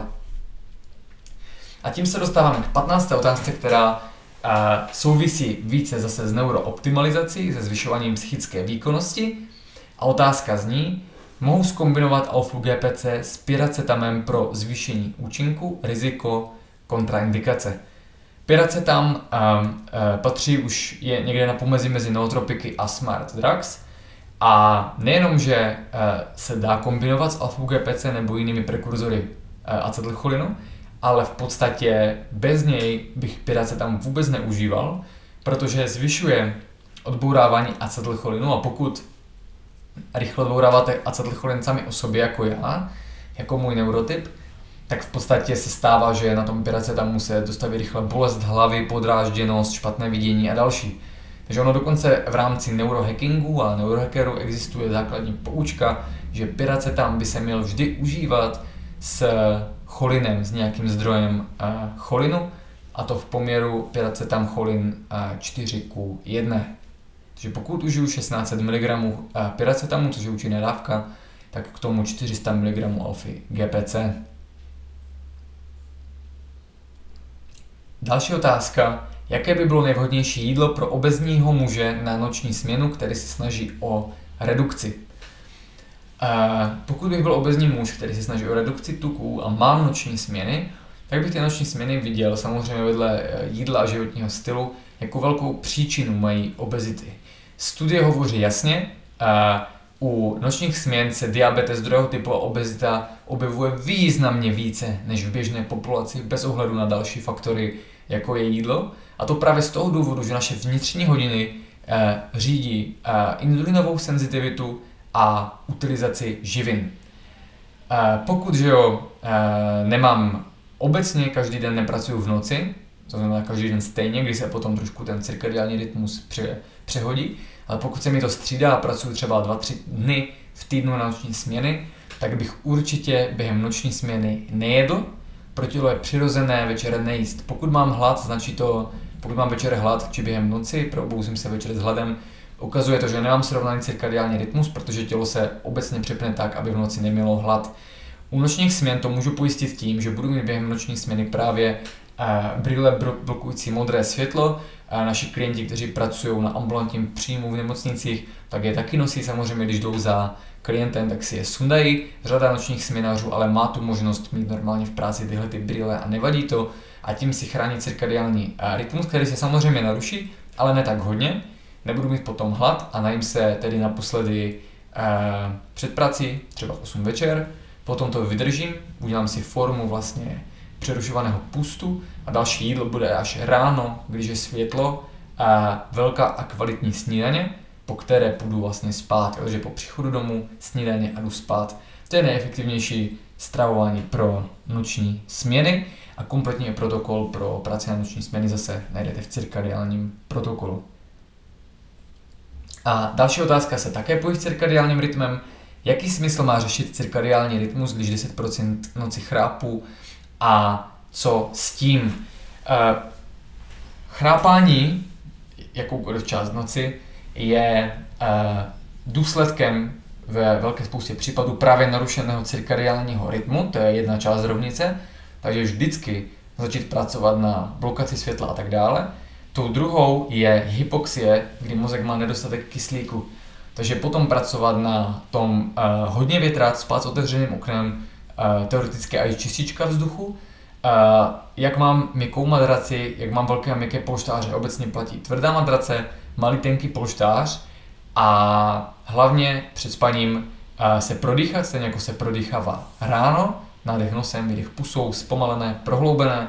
Zase jdou za, uh, potom přidat i různé dechové techniky. Uh, před tím spaním je potom ještě ideální, kromě, uh, ne, ne, neměli bychom se snažit o hyperventilaci, ale naopak o dýchání, které má prodlouženou tu výdechovou fázi, což zlepší distribuci kyslíku. Takže potom i vy sami zjistíte, že když se třeba nadechujete 4 sekundy a vydechujete 6,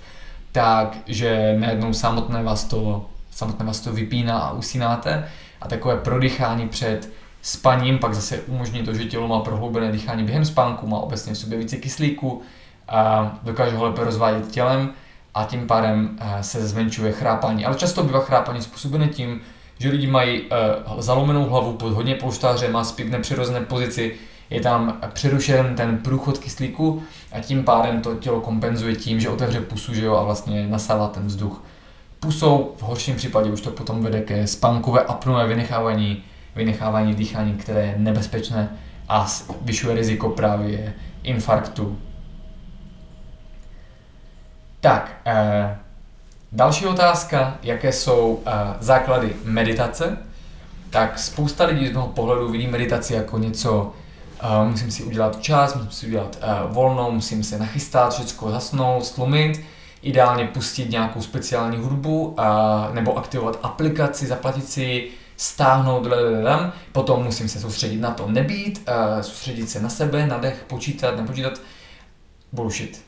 Uh, takovéhle formy meditaci člověka vedou akorát k tomu, že meditovat uh, nebude. Jako formu meditace můžeme uh, označit cokoliv, kdy se místo na uh, vnější svět začnete orientovat na ten svět vnitřní, k čemuž velice jednoduše můžu i v rámci obědové pauzy využít to, že si lehnu, dám si uh, velké sluchátka nebo špunty do uší, špuntové sluchátka nebo silikonové špunty, abych neslyšel, dám si masku na spaní, abych neviděl a ve chvíli, kdy v takové pozici začnu prohloubeně dýchat, tak se přirozeně začnu orientovat na sebe a potom prostě jsem jenom v klidu, dýchám, už se na to nesoustředím a pozoruju své myšlenky, pozoruju, co mi to dá. To je základ meditace. Sklidnit se a z vnějšího světa se uh, zaměřit na ten vnitřní. Kromě toho můžu meditovat také při uh, procházkách, při chůzi. Jo, já často medituju tím, že jenom poslouchám hudbu a jdu a v podstatě se dostanete do takového flow, kdy jdete automaticky, nesoustředíte se, nepřemýšlíte a vlastně začne vaše mysl se dostane uh, do jiných mozkových vln primárně a začnete vlastně mít to ten efekt jako meditace, kdy, to, kdy meditace nás vlastně posiluje a doplňuje nám tu psychickou energii, aby jsme se cítili uh, lépe. Takže nemeditujte záměrně, nevyhrazujte si na to čas, meditujte čistě tím, že jste, zavřete oči a odpojte se od okolního světa, Někdo k tomu zpočátku může potřebovat špunty a masku a čistě buďte, dýchejte a když se prodýcháte, tak zjistíte, že vám přestanou hlavou běhat myšlenky a běžné záležitosti, ale můžete se uvolnit a prostě být. 20. otázka. Chtěl bych se zeptat na téma strach, strach jít ven, řídit vůz, většiný strach z toho, že se něco někde stane. Jak s tím úspěšně bojovat? Tohle to je forma panických a úzkostných poruch, někdy to může být více sociální fobie. A v podstatě ten základ je v tom, co jsem říkal u panických atak, a to, že přehnaně aktivní amygdala v téhle chvíli už je aktivní permanentně, spouští vlastně i zcela běžné situace. A poukazuje to na tom, že vlastně mám v sobě nějaké silné traumata, které už se teď dostávají do bdělého života, ta nevědomá energie mě ovlivňuje a samozřejmě s tím nejde úplně že jo, dobře žít. E, věci, které můžu začít dělat, je, jsou ty různé mindfulness a dechové techniky, a pracovat na vlastní spiritualitě, že jo, dbát na e, zdravý životní styl, jíst kvalitní potraviny, protože spousta z věcí, které do sebe dostáváme, ovlivňuje psychiku a může vyvolávat právě negativní stresovou reakci, takže jíst a žít zdravě, žít v zásadu se Eh, základy systému performance, vyhýbat se stimulantům a učit se pracovat právě se stresem a zvládáním stresu přes ovládání dechu a mindfulness eh, techniky, ale určitě potom v tomhle případě i najít si eh, terapeuta, který pracuje buď, který umí pracovat s hlubinnými vrstvami psyché, což může být dokonce i hypnoza, ale musí to být kvalitní člověk, který je v tom správně certifikovaný, není nějaký vůvů pseudo neošaman, a samozřejmě i spousta lidí jakoby bokem může mít ty schopnosti uvést člověka do hypnozy, ale potřeba to správně provést a ukončit. A nebo jsou to právě některé pokročilé techniky práce s vlastním nevědomím, některé z nich uh, učíme v rámci univerzity, anebo budeme uh, s nimi pracovat právě na těch letních uh, workshopech, ale určitě najít si nějakého terapeuta, který se zabývá přímo odkrýváním těch vzorců v nevědomí a uvolňováním nevědomé energie a nemůžu to doporučit, ale slyšel jsem o případech lidí, kterým s uvolňováním právě té amygdaly pomohly právě i psychedelika. No a uběhlo to rychleji, než jsem myslel, když koukám, že máme tyjo, hodinu a 40 v podcastu. A pokud jste teda vydrželi až zde, tak vám děkuju a máme tady poslední otázku, která už není spíš otázkou jako doporučením a je to otázka na literaturu, jakou literaturu bys každému doporučil. Tím, že se zabývám spoustě témat z různých oblastí, tak um, nemám asi úplně takovou nějakou tu knihu, uh, respektive úplně tohleto nečtu, které by byly dobré pro všechny za každých situací, ale napadlo mě um, několik, které vám můžou otevřít obzory v některých oblastech. Jo? Není to jenom seberozvoj, ale i vzdělávání.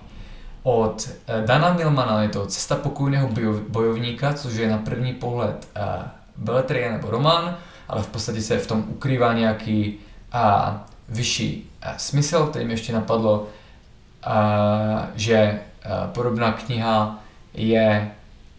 teď si přesně vzpomínal ten název, mnich, který uh, opustil své Ferrari, no, vy víte, co myslím. Tu jsem zrovna nečetl, ale Dan Milman, Cesta pokojného bojovníka. Potom, eh, pokud vás zajímá cirkadiální rytmus, tak od Sačina Pandy Circadian Code, eh, dám ty odkazy do poznámek. Circadian Code je, uh, Sachin Panda je jeden z předních výzkumníků cirkadiálního rytmu, který se zasloužil on a jeho tým v Salk institutu o hodně věcí, které dneska víme o tom, jak nás ovlivňuje. A pokud uh, nám nevěříte, jaký efekt má cirkadiální rytmus, tak tam zjistíte ten příběh zatím, spoustu zajímavých věcí. Není to jako protokol, nedostanete tam přesný návod, ale pochopíte spoustu z této problematiky, hlavně celkově o tom, jak se změnilo vlastně naše světelné prostředí. Uh, z hlediska psychologie a práce s vlastním nevědomím je to skvělá kniha Princip stínu, kde se více dozvíte o tom, jak pracovat s vlastním nevědomím a stinnými stránkami vlastní mysli, jak nás mohou ovlivňovat, což bylo také inspirací pro název přednášky Překonání vlastního stínu. Ten autor je, myslím, Rupert Sheldrake, je k tomu i CD s řízenými meditacemi, takže pokud chcete pracovat na svém nevědomí, je tohleto zajímavá možnost, samozřejmě těch možností je spousta.